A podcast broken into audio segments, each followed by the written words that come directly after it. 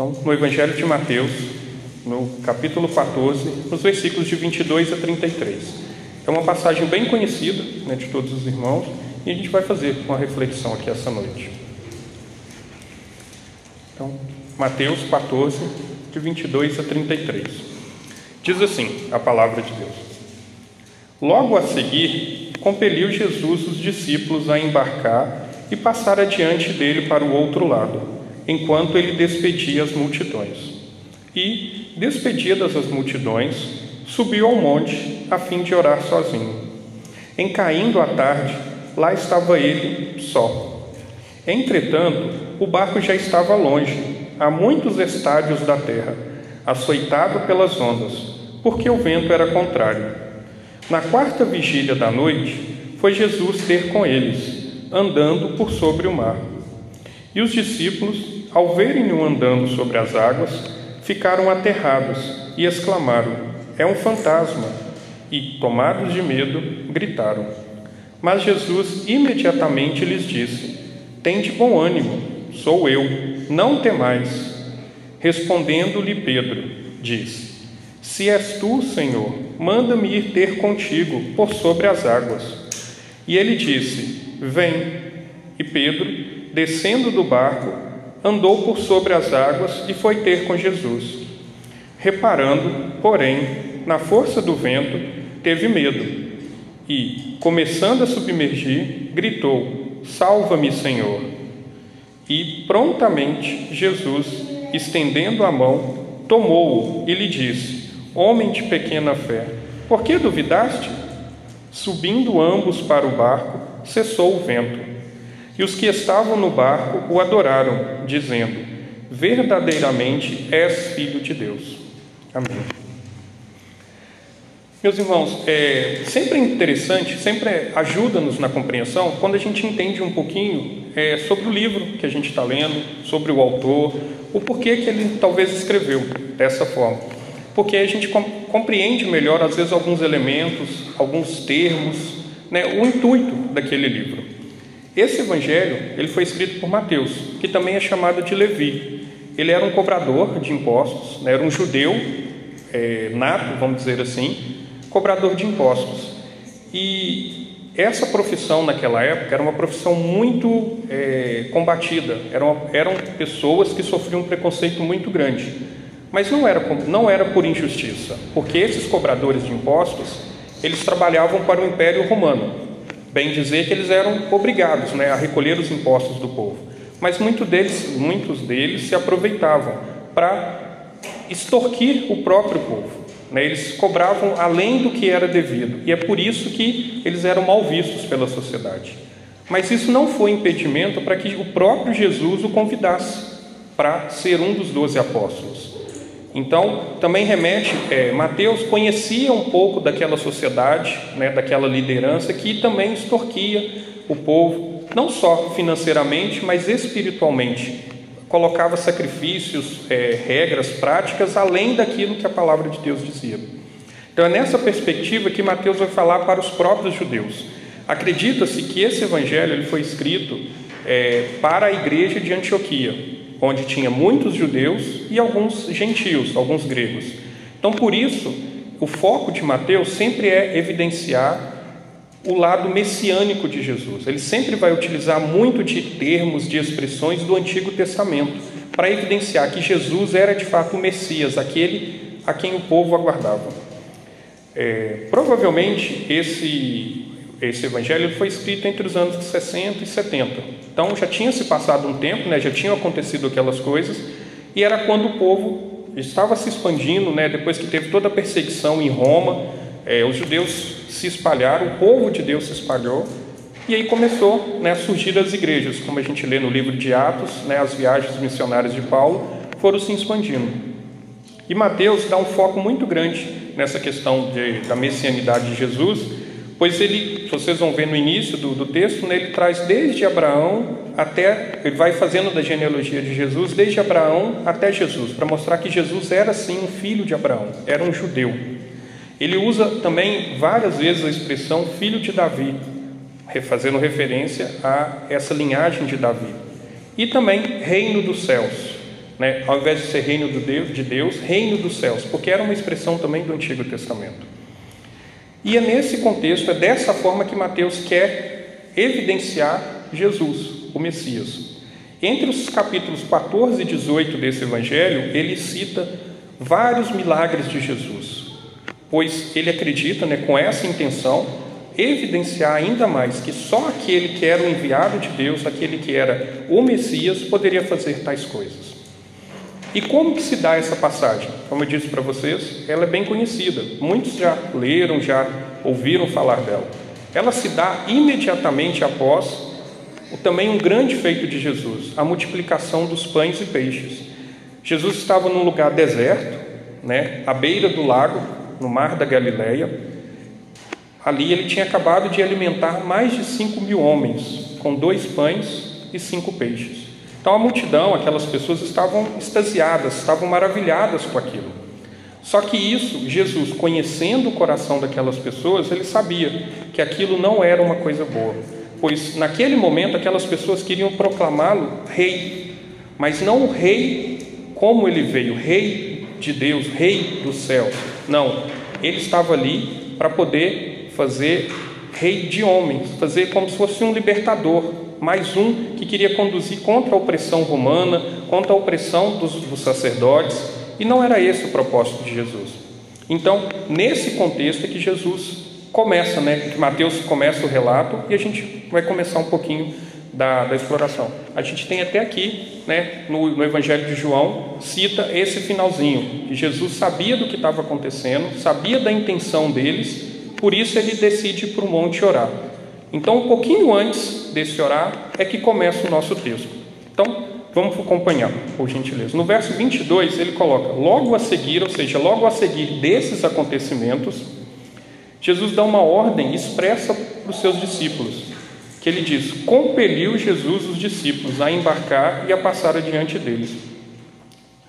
Poucas vezes a gente vai ver Jesus tão direto com os discípulos, dando uma ordem tão expressa, tão dura para eles. Compeliu, como seria em outras traduções, obrigou eles a irem, a entrar no barco e a sair. Mas por que será que, que teve isso? Por que essa indiferença dos discípulos, talvez em obedecer, em seguir a orientação, uma vez que Jesus disse que era para eles irem à frente, que Jesus iria logo depois? Existem duas linhas é, na, na academia, nos teólogos renomados, que defendem por que talvez desse comportamento dos discípulos.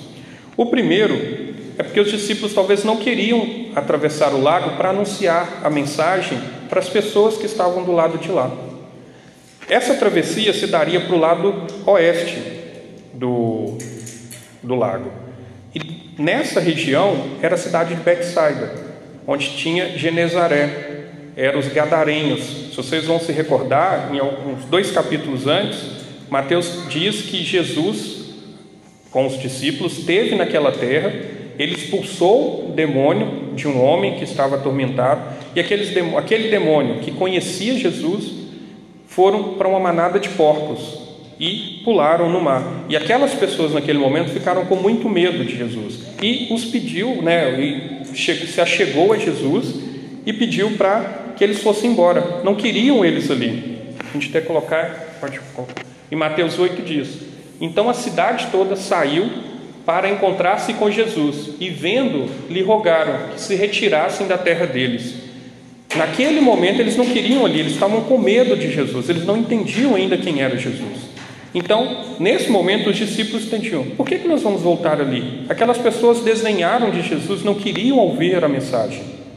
Essa é uma corrente. Mas aí nos levam a pensar: será que nós temos essa, esse direito, ou essa, vamos dizer, prepotência até de escolher a quem devemos anunciar o Evangelho?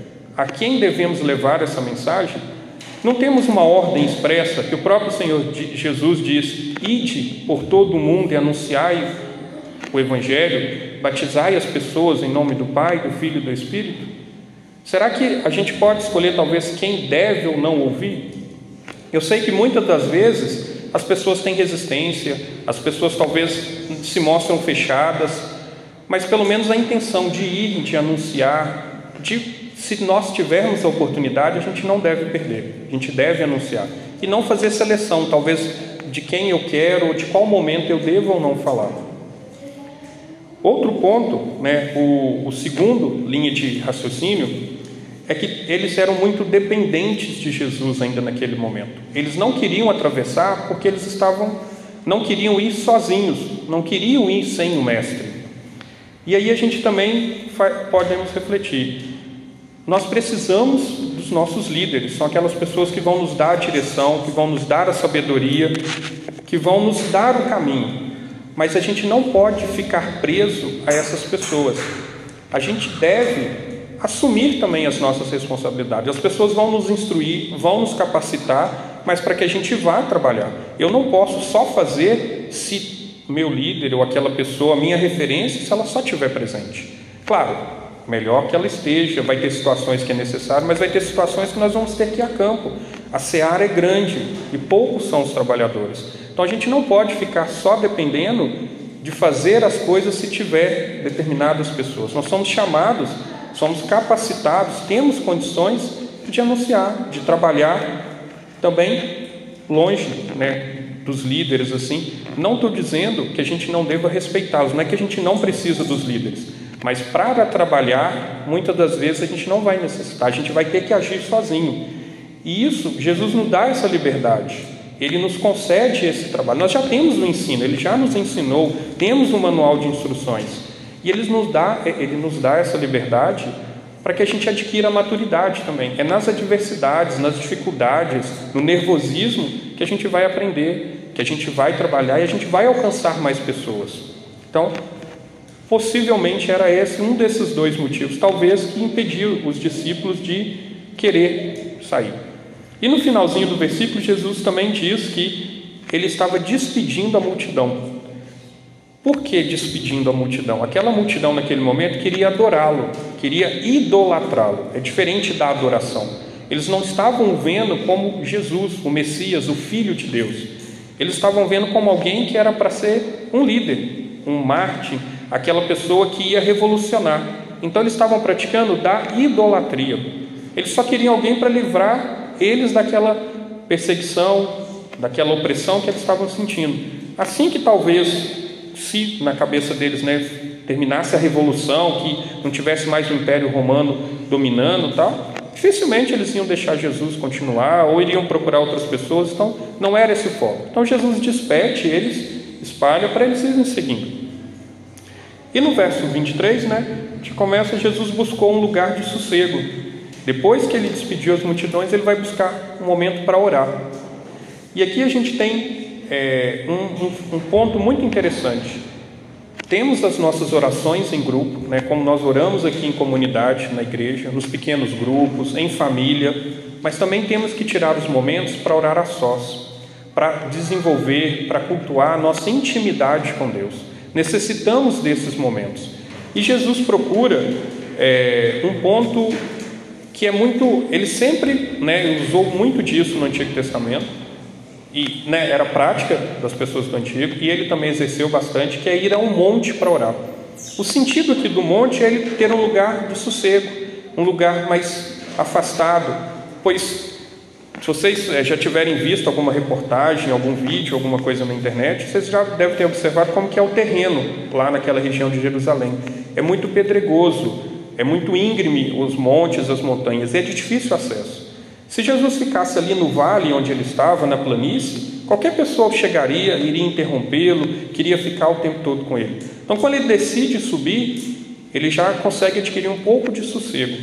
E também, a gente sabe que nem todas as pessoas estão dispostas a fazer algum tipo de sacrifício para ter essa intimidade, para buscar essa intimidade. Muitas das vezes a gente põe empecilhos para orar, a gente procura às vezes um horário que não é o adequado, ou um local às vezes que tem barulho assim, e isso dificulta. Então às vezes a gente tem que fazer um certo sacrifício, um certo esforço para gerar essa intimidade, porque a oração ela vai nos gerar essa intimidade com o Pai. E um ponto importante também, o fato dele ir ao monte não é místico. Né? Infelizmente a gente vê várias pessoas aí com essa prática é, nos nossos dias, mas isso não quer dizer nada. O próprio Jesus ensinou né, para o pessoal aquela samaritana no, no, no poço, porque havia uma discussão se deveriam adorá-lo no alto do monte ou no templo em Jerusalém. E ele mesmo diz: Não, vocês devem me adorar em espírito e em verdade, não importa o lugar. Então, o fato de estar no monte não, não é místico, não é mágico, não vai acontecer nada. O que vale é a intenção do nosso coração, é a nossa sinceridade, a nossa abertura para ouvir, escutar a voz de Deus, conversar com Ele, externar os nossos sentimentos e pedir ajuda a Ele. Então, esse é um ponto importante. E sempre que Jesus ia fazer alguma coisa especial, algum ato, ele buscava orientação do Pai, ele buscava essa conversa. Que nós também possamos, né, sempre que, estivermos em dificuldade, precisamos tomar alguma decisão, que a gente recorra a esse recurso da oração. Continuando, Mateus usa um, um, um advérbio aqui muito interessante. Entretanto. Esse entretanto, ele quer remeter a uma dúvida, porque ele começa assim: estava acontecendo, Jesus estava lá, os discípulos já tinham saído, mas entretanto, o barco já estava longe, a muitos estádios da terra que, que ele quer dizer com isso? Ele cria um clima de suspense, de uma, de uma é, a gente pode colocar, de uma dificuldade a mais. Poxa, Jesus está lá no monte e os discípulos estão lá, há muitos estádios. Aproximadamente era em torno de 11 a 12 quilômetros que eles já estavam da margem. Era uma distância considerável no meio da água, no meio do, do lago praticamente, porque aquele lago também é bem, bem extenso. Então Mateus coloca: entretanto, estava todo mundo longe, Jesus lá, criando aquele clima. Ah, não vai conseguir. Não tem como Jesus chegar lá vendo eles na dificuldade. E ele continua: açoitado pelas ondas, porque o vento era contrário. Vocês bem vão saber que os barcos daquela época não tinham motores, não tinha nada mecânico, nada elétrico, era tudo a vela. Então era um tecido que eles desciam com um maço, como a gente às vezes vê em filmes, e era guiado pelo vento. Só que aquele vento ele é um vento forte, um vento de tempestade. Ele vem de todas as direções. E estava açoitando o barco. E aqui ainda coloca, ele era contrário, ou seja, eles estavam tentando ir para uma direção e o vento queria levá-los para outra. Deus queria que eles ficassem naquele local. Era provisão de Deus que eles passassem por aquilo e ficassem naquele ponto. Eles estavam ali como se estivesse girando em círculo. Esses açoites, essas dificuldades, tudo que acontece é as dificuldades que passamos na nossa vida. Deus traz isso para a gente. Cada um, às vezes, tem um momento de dificuldade. Às vezes é uma doença, é um, um desemprego, é uma, uma briga familiar, uma briga no trabalho, é um desentendimento, é uma angústia. Cada um de nós vai, vai passar por um tipo de tempestade. Não tem como eu falar que às vezes o que eu passo é mais fácil ou menos fácil, talvez, para algum dos irmãos aqui. Mas é o intuito, é, é as adversidades que nos levam ao desespero, talvez, a, a, ficar parado no mesmo lugar quando tudo parece que tem um turbilhão de coisas acontecendo à nossa volta e a gente não sabe o que fazer. Então a gente pode imaginar, talvez, como que estavam aqueles discípulos ali, no desespero, perdidos, apesar de serem marinheiros experientes, né, tinham pescadores, estavam acostumados a pescar à noite, a sair, mas sempre uma tempestade é um momento de dificuldade. E a gente tem no verso 25 é quando Jesus age, né? quando Jesus vai até eles. Ele começa que na quarta vigília da noite, o tempo, né, a divisão do dia para os judeus era um pouco diferente da nossa. Eles dividiam o dia em oito né, blocos, vamos dizer assim, de três horas cada. Então a gente tinha quatro vigílias do dia e quatro vigílias da noite. O dia para eles começava às seis horas da tarde. Então tinha de seis horas às nove, de nove à meia-noite, de meia-noite às três e de três às seis. Seis horas da manhã era, já começava o dia, era a parte do dia. Então, provavelmente o horário que Jesus foi ter com eles era entre três e seis horas da manhã. Então, se a gente lembrar lá do início, que eles estavam no final do dia, quando os discípulos disseram, já está caindo a tarde, eles não têm o que comer antes da multiplicação dos pães e peixes, a gente sabe que os discípulos praticamente passaram a noite toda sofrendo, no desespero, passando por aquela tempestade sem sair do lugar. Imagina também qual não deve ter sido a expressão deles, o pensamento dizendo: por que, que nós viemos? O que, que nós estamos fazendo aqui? Eu falei que não era para vir. Quantas coisas, quantos pensamentos confusos não pode ter surgido ali? E é nesses momentos que a gente começa a duvidar da nossa fé. A gente começa a esquecer de quem realmente é o nosso guia, de quem é a nossa direção. Sem Jesus, eles não conseguem chegar a lugar nenhum. Sem Jesus estar ali com eles guiando, eles ficam rodando, ficam em ciclo. Mas Jesus se apressa e vai até eles. Só que de uma forma é, misteriosa. Jesus vai andando sobre as águas. E por que isso? Por que Jesus também não foi com um barco, não foi de maneira mágica, talvez simplesmente apareceu no meio deles? Porque Jesus é aquele que exerce, Deus né, exerce domínio sobre toda a criação, sobre tudo o que foi criado.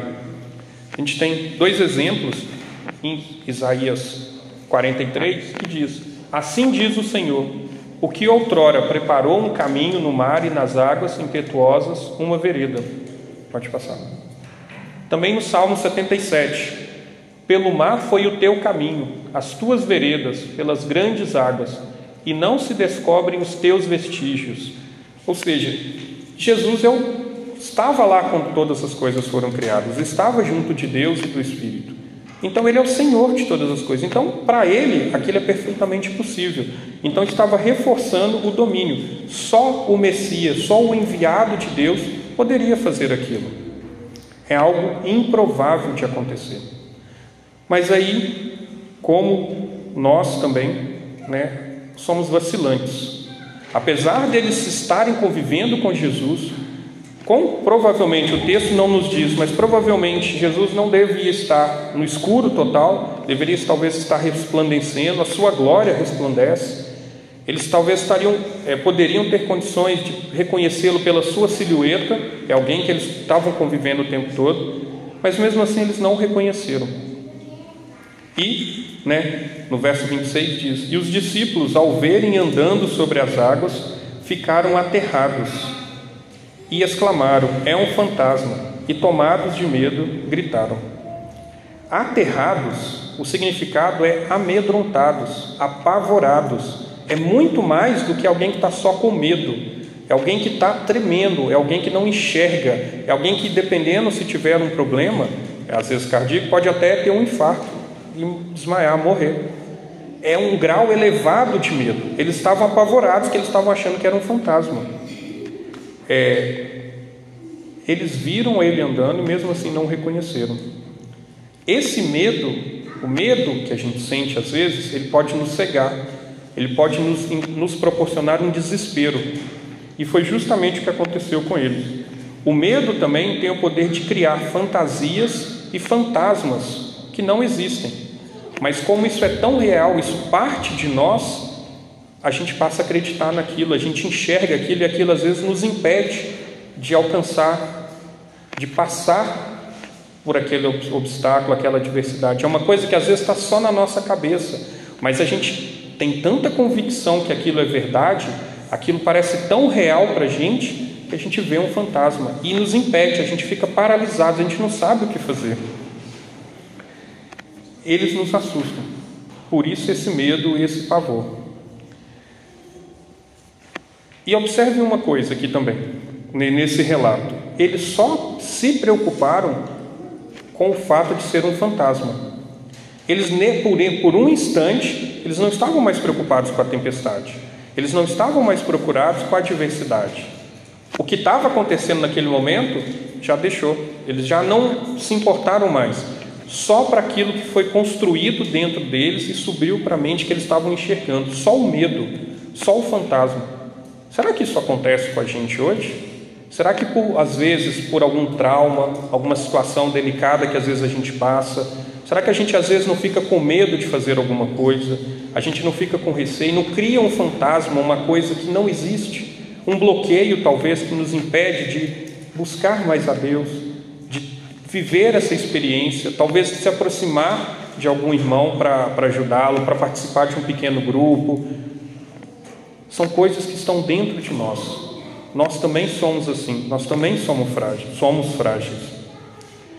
Mas Jesus, assim, né, como Deus, ele é Deus, ele imediatamente lhes disse, e aqui é o socorro, Jesus como um pai, como aquele que cuida dos seus filhos, como aquele que protege. Imediatamente ele diz: Não tenham medo, tende bom ânimo, não fica calmo, fiquem calmo, sou eu. Aí ele usa essa mesma expressão, esse mesmo jogo de palavras, sou eu. Isso remete, se a gente for olhar, pode colocar para mim lá em Êxodo 3,14, foi a mesma expressão que Deus usou para se identificar para Moisés, que ele diz: Disse Deus a Moisés: Eu sou o que sou. Disse mais: Assim dirás aos filhos de Israel: Eu sou, me enviou a vós outros. Ele é, não é nenhum outro. Jesus estava dizendo para eles: Calma, não fiquem aflitos. Sou eu, sou Deus. Eu estou indo ao encontro de vocês. E mesmo assim, não, ainda não foi suficiente. Então, Deus está sempre pronto para nos ajudar. Pelo nosso desespero, pela nossa incapacidade, às vezes, pela aquilo que a gente cria, a gente não consegue enxergar. Deus está gritando às vezes para nós, e mesmo assim a gente às vezes tem essa barreira, essa, essa dificuldade. Mas Ele aqui diz: sou eu, eu estou com vocês. Calma, fiquem tranquilos, e aí, Pedro toma uma atitude, que está aqui relatada no verso 28. Agora, essa atitude, ela pode ter três motivos, três motivações, três origens: por medo, por impulso ou por uma ousadia.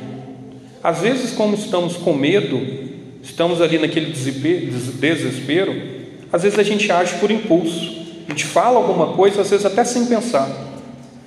Ou às vezes, naquele medo, a gente quer falar qualquer coisa para livrar logo daquilo, para falar, para achar para que aquilo acabe. Ou até mesmo por uma ousadia. Talvez Pedro ainda estava consciente. Porque Pedro disse: Se és tu, Senhor, manda-me ir ter contigo por sobre as águas. Só que Pedro não falou qualquer coisa. Pedro ainda não acreditava que era Jesus, porque ele pediu algo que para aqueles homens para nós também é algo improvável. Se realmente você é quem você está falando, deixa eu ir aí também, me faz andar sobre as águas também. Pois na cabeça dele, se aquilo fosse um fantasma ou qualquer outra coisa, não teria poder para deixar ele andar. Não teria, não faria com ele a mesma maravilha que ele estava vislumbrando. Então, nesses momentos de adversidade, nós também somos chamados, nós também somos é, motivados a tomar uma atitude, a sair da, no, da nossa zona de conforto, de fazer algo. Mas aí é que está. Dependendo da nossa fé, da nossa maturidade, a gente pode talvez tomar uma atitude impensada, tomar uma atitude impulsiva que a gente possa vir a se arrepender. Nos é cobrada uma posição, mas uma posição com sabedoria. Então a gente deve aproveitar agir, a gente deve sair da nossa zona de conforto. E Pedro saiu, ele disse né, que queria ir com Jesus. E aí vem uma única palavra da parte do nosso Senhor Jesus, três letras: vem. Só isso bastou. A palavra de Jesus é de poder, ela é de autoridade, ela é irresistível.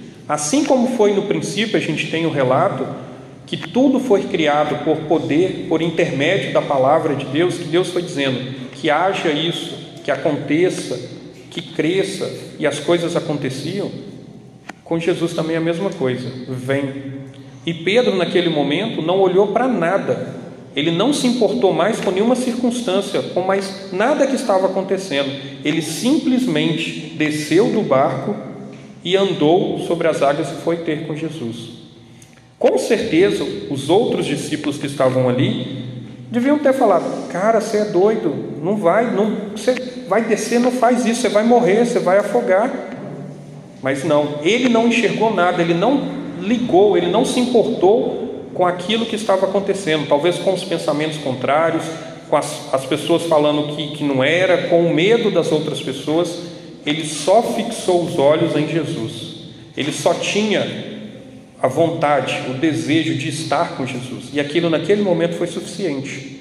Então, a palavra de Deus, muitas das vezes para nós, ela é imperativa e ela é um chamado irresistível. A gente não consegue resistir. Vem. E Pedro foi. Ele não pensou em mais nada. O foco único e exclusivamente era de Jesus. E assim deve ser também o foco da nossa vida. A gente precisa, é mais do que suficiente. Quando a gente está focado, a gente quer buscar a Jesus, a gente quer viver como Jesus, a gente quer entender, aprender mais, nada mais importa. Nada mais faz sentido a não ser estar na presença de Jesus. E observem, nada mudou. Eles continuavam no mesmo, no meio do lago, no meio da tempestade, mas Pedro foi até Jesus. Ele não se importou mais com aquilo.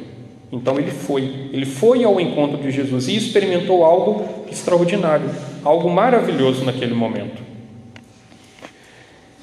Só que, infelizmente, né, assim como nós, Pedro também era fraco, era pecador, e rapidamente ele começou a reparar na força do vento. Por um instante ele tirou o foco de Jesus e começou a reparar nas adversidades. Ele começou a olhar aquilo de novo que estava em volta dele. Por mais que ele estava vendo Jesus, ele estava experimentando uma coisa extraordinária, ele começou a vacilar. O medo novamente suprimiu a sua fé, porque naquele momento ele estava caminhando por fé, mas o medo suprimiu a sua fé. Ele começou a vacilar. Esse medo, a falta da fé, fragiliza o nosso interior. Ele nos tira o foco daquilo que realmente é importante. A gente começa de novo a ver as coisas que estão acontecendo no mundo, os problemas, e nada, nada acontece como deveria. E a gente tem um relato que Pedro, né, dessa forma, logo em seguida ele começa. E Pedro, né, reparando na força do vento, teve medo. E começando a submergir, ou seja, começando a descer, a afogar, ele gritou: Salva-me, Senhor. Aí, aí, Pedro aqui viveu a, o mesmo relato que Davi registrou em um dos seus salmos, no Salmo 69. Salva-me, ó Deus, porque as águas me sobem até a alma. Estou atolado em profundo lamaçal que não dá pé. Estou nas profundezas das águas e a corrente me submerge. Davi aqui estava expressando, externando o seu sentimento, é como se ele estivesse afogando, como se ele não tivesse saída, tivesse aquela coisa abafando ele. Pedro viveu isso na pele, literalmente, naquele desespero. Vocês sabem né, que Pedro era um pescador. Então, com certeza, Pedro sabia nadar. Ele já deve ter passado por situações onde ele teve que pular no mar para talvez tirar a rede, para fazer qualquer outra coisa. Por que, que naquele momento ele começou a afundar, a afogar? Porque ele só estava focando em tanto na, na tempestade, na adversidade, que até o pouco que ele conhecia, o conhecimento que ele tinha, já não veio mais à mente, já vacilou, ele já não enxergava mais nada, ele só estava em desespero. Mas tem um ponto é, positivo aqui. Ele clamou por socorro, chamou: Salva-me, Senhor. Ele não procurou um, se agarrar nos discípulos, não procurou talvez um pedaço de madeira, qualquer coisa que tivesse ali, ele não procurou nenhum tipo de amuleto que infelizmente muitos dos nossos irmãos hoje, quando às vezes está passando por alguma dificuldade, vai buscar a cura em alguma coisa alternativa, em um misticismo, em uma religião paralela, vai buscar algo para completar aquilo que Jesus já fez. Quer buscar uma coisa a mais. Ah, eu tenho fé, acredito em Deus, mas não custa nada fazer uma simpatia, não custa nada fazer uma, uma corrente de oração, fazer alguma coisa, Sempre é bom, né? Infelizmente, isso acontece com a gente no desespero. A gente às vezes vai buscar alternativas que não são as verdadeiras. Mas Pedro lembrou-se do único que podia socorrer. Ele não buscou nada diferente. Ele clamou a Jesus: Senhor, socorre, eu preciso de ti. Naquele momento ele teve humildade. E hoje? Será que nós também temos humildade? para pedir ajuda quando necessitamos? Ou será que a gente se acha crente demais, convicto demais, que a gente não precisa de ajuda? Que dependendo da dificuldade eu não posso precisar. E não só ajuda a Deus, clamar com fervor, clamar com intensidade, mas a gente também pode pedir ajuda aos irmãos. Esse corpo que nós temos, a igreja, faz parte do corpo de Cristo. Então, nós também somos capacitados, o próprio Deus, o próprio Espírito que habita em nós, pode nos capacitar para ajudar as pessoas. Mas é preciso que a gente reconheça que a gente necessita de ajuda, que a gente precisa. Então devemos gritar, pedir ajuda. Senhor, me socorre, seja qual for a nossa adversidade. E no verso 31, prontamente Jesus, estendendo a mão, tomou e lhe disse: Imediatamente, prontamente, o socorro de Deus é imediato. Ele vem em nosso auxílio. É aquele do Pai amoroso que vai proteger o seu filho. Claro que não é por qualquer coisa, claro que não é no nosso tempo. Jesus sabia o momento certo, Jesus não ia deixar Pedro afogar. A gente não sabe quanto tempo talvez Pedro, ou que tanto Pedro talvez tenha é, submergido, tenha baixado. Mas Jesus, no momento certo, o socorreu. E ainda o repreendeu: Homem de pequena fé, por que duvidaste? A dúvida de Pedro gerou essa incredulidade gerou a falta de fé que fez com que ele começasse a afogar. Jesus é esse é aquele que os que clamam a ele na angústia, ele resgata. O próprio salmista também dizia: Então, na sua angústia, clamaram ao Senhor, e ele os livrou das suas tribulações. Esse é o único a quem devemos clamar. Devemos, na nossa aflição, devemos buscar o socorro, devemos buscar a ajuda. E foi isso que Pedro fez. Pedro fez. Ele buscou aquele que poderia ajudá-lo. E Jesus o salvou. Jesus o tirou dali, o repreendeu pela sua falta de fé. Mas não cobrou nada dele, não disse, não, não jogou na cara dele. Como assim, Pedro? Você não tem fé? Nós estamos juntos há tanto tempo. Não, Jesus só falou: tenha fé, Pedro. Tenha fé. Você é capaz mas você precisa de fé. Acredite no que você está vendo, pois é real. E aí, partindo para o final dessa situação, no verso 32 a gente tem: Subindo ambos para o barco, cessou o vento. Com Jesus no barco, vem a calmaria. Aqui Jesus acalmou outra tempestade. Se os irmãos vão lembrar, há um tempo atrás, né, nos relatos aqui, Jesus também estava com seus discípulos atravessando esse mesmo lago. E eles atravessaram, passaram por uma tempestade. Só que nesse, nessa ocasião, Jesus estava dormindo. Estava com eles no barco, mas dormindo. E eles também num desespero só. Jesus acordou, deu ordem ao mar, aos ventos e tudo se acalmou. Novamente aqui, Jesus acalma essa tempestade, evidenciando, reforçando ainda mais que Jesus é o Senhor de toda a criação. Ele tem o domínio. Quem pode controlar os ventos? Quem pode controlar uma tempestade? A gente tem vê tantas chuvas, tantas tempestades por aqui que fazem tantos estragos. Jesus só com a sua presença ele acalmou aquela tempestade.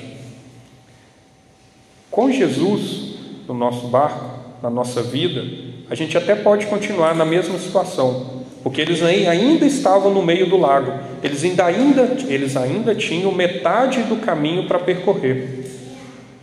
Mas Jesus estava com eles. Tudo se acalmou. Toda aquela angústia, aquele medo, o pavor, não estava mais presente. Veio a calmaria, veio a paz, aquela paz de espírito que excede todo e qualquer entendimento, porque Jesus estava ali. E essa paz, para ela ser efetiva, a presença de Jesus, ela tem que ser de dentro para fora. Não adianta Quantas pessoas às vezes buscam uma, uma felicidade, uma tranquilidade, buscam né, se eximir dos problemas, ter uma vida tranquila, mas não querem Jesus, ou querem Jesus até um certo ponto. Se Jesus não estiver conosco nessa caminhada, não for de dentro para fora, se não houver essa transformação, nada vai mudar. A, calma, a calmaria só vem quando é verdadeiro, quando Jesus está conosco. E no fim, né, no finalzinho, os que estavam no barco o adoraram, dizendo: Verdadeiramente és o Filho de Deus. Então, depois que Jesus subiu ao barco, chegou lá, os discípulos que estavam lá reconheceram que Jesus verdadeiramente era o Filho de Deus. Aí a gente vê aqui que essa adoração deve ser apenas a Deus. Não devemos adorar nada, nenhum ídolo, nenhum homem, nada. A gente pode ter admiração, respeito, mas a adoração, aquele sentimento de adorar, de exaltar, de evidenciar, é, só pertence a Deus. Ele nos criou para isso, para que o seu nome seja exaltado através de nós. E aqui a gente tem uma, um ponto interessante. Vocês lembram que eu falei que no início os discípulos estavam confusos, talvez, sobre a identidade de Jesus. Talvez os próprios discípulos também achavam que Jesus seria um líder, um revolucionário, alguém que aquele que iria conduzir o povo na libertação. Talvez eles estavam junto com aquela multidão que queria também proclamar Jesus como rei. E Jesus os tirou dali, talvez para preservar. E depois de terem passado por toda essa adversidade, todo esse sufoco, esse desespero, eles saem da confusão sobre a identidade de Jesus para a confissão de que ele é o Filho de Deus. Isso tudo transformou a mentalidade deles, transformou o entendimento deles sobre Jesus. Imagine, eles achavam que Jesus seria rei de homens, um líder qualquer. Agora não, ele é verdadeiramente o Filho de Deus. A reverência. E esse título, Filho de Deus, remete ao Messias, à divindade de Jesus. Não era qualquer pessoa. Imagina ser considerado filho do próprio Deus. E isso era aquilo que agora os discípulos entendiam prontamente. E uma outra questão, isso aqui influenciou bastante. Esse, talvez esse episódio, né, o que Pedro passou e depois essa confissão dos outros discípulos pode sim ter contribuído para mais para frente Pedro ter feito também a sua confissão, quando Jesus indagou a eles, que perguntando: "O que as pessoas estão dizendo sobre mim? Quem dizem que eu sou?" E Pedro, com é, instruído pelo Espírito, né, com, pelo poder do Espírito, disse: Tu és o Messias, tu és o Filho de Deus, o único e verdadeiro. Então, talvez ali aquilo já começou a trabalhar no coração de, de Pedro. E aí, chegando ao fim, né, a gente gostaria de tirar duas conclusões né, com, com os irmãos aqui. Por todo esse relato, e principalmente por esse final aqui do relato, Mateus sugere que a fé dos discípulos, né, essa adoração deles, é que carregou a fé de Pedro, é que motivou Pedro a falar, né, a também se transformar, a fazer essa indagação, a expressar também que Jesus era o Filho de Deus. E aí, é, aqui, talvez representado, né, os discípulos juntos, um número maior, representa a comunhão, essa comunidade, porque nós precisamos de estarmos aqui, como estamos essa noite, reunidos em comunidade, reunidos com os irmãos, para que a fé de um fortaleça a fé do outro. Quando eu pensar em desistir, quando eu tiver em dificuldade, que eu veja a dificuldade que o outro talvez está passando, mas que eu também e que aquilo tenha proporcionado maior fé, que aquilo traga maturidade, que eu me espelhe no outro para fortalecer a minha fé. E é um ajudando o outro. Essa comunhão que deve haver entre os irmãos é o foco para fortalecer a fé um dos outros. E uma, uma conclusão que a gente pode fazer, talvez, tirando é: a nossa fé a nossa firmeza, a nossa convicção, ela tem que ser capaz de desestabilizar a tempestade. Ela é que tem que acabar com as adversidades. Ela que tem que fazer tudo que estiver acontecendo estremecer. E não as adversidades que têm que estremecer a nossa fé. É um, eu sei que não é fácil. É um exercício diário que nós devemos fazer. Adquirir essa maturidade espiritual. Mas a gente tem que buscar isso a cada dia. Que a nossa fé que seja capaz de mostrar para o mundo, mostrar para as outras pessoas quem é o nosso Deus, a quem nós entregamos a nossa vida, e não o inverso, não o contrário. A gente não pode deixar que as coisas que acontecem sucumbam, nos sucumbam, nos tragam essa essa derrota, né? que nos jogue para baixo, que a gente perca o foco, que a gente fique no meio da tempestade rodando em círculos, sem saber o que a gente vai fazer. E aí, com uma aplicação, não tem como ser diferente. Não tem como ter um outro tema para aplicar nas nossas vidas. Cristo deve ser o alvo de tudo que a gente vai fazer. Ele tem que ser aquilo que a gente sempre busque, aquilo que a gente sempre esteja junto, que a gente queira. Ele tem que ser o nosso modelo de vida, o nosso modelo de pessoa, a nosso modelo de santidade. Ele é a nossa esperança nas adversidades, ele é o nosso farol. Né? Como a gente está falando aqui de, de embarcações, quando tem um, um, lugar que é pedregulho, perto de uma ilha, alguma coisa assim, sempre se coloca um farol para fazer a referência aos, aos barcos, aos marinheiros. Que Jesus tem que ser esse nosso farol, o nosso foco, onde a gente pode estar no meio do nada, perdido, do, mas a gente sabe que se a gente olhar para frente, a gente vai ver Cristo. E a gente sabe onde a gente vai chegar, onde nós estamos sendo preparados para essa nova novo mundo, a nova Jerusalém que há de vir. Mas precisamos permanecer firmes em busca de Cristo. É a nossa intimidade com Ele que vai fazer com que esse caminho, esse percurso seja mais tranquilo ou menos tranquilo. Uma coisa é certa: não vai haver refresco, não vai haver facilidades, mas com Ele conosco, a gente vai superar, a gente vai vencer toda, todas as adversidades, a gente vai chegar.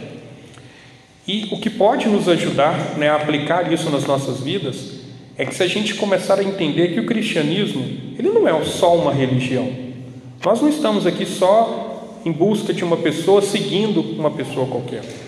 O cristianismo Deus permitiu que, o próprio Cristo, seu Filho, se encarnasse, viesse a essa terra, passasse pelas mesmas dificuldades que nós passamos, para nos mostrar que é possível, que a forma como devemos buscá-lo é muito mais, como eu disse, só de uma religião. Tem que ser um estilo de vida. Eu tenho que escolher viver como um cristão.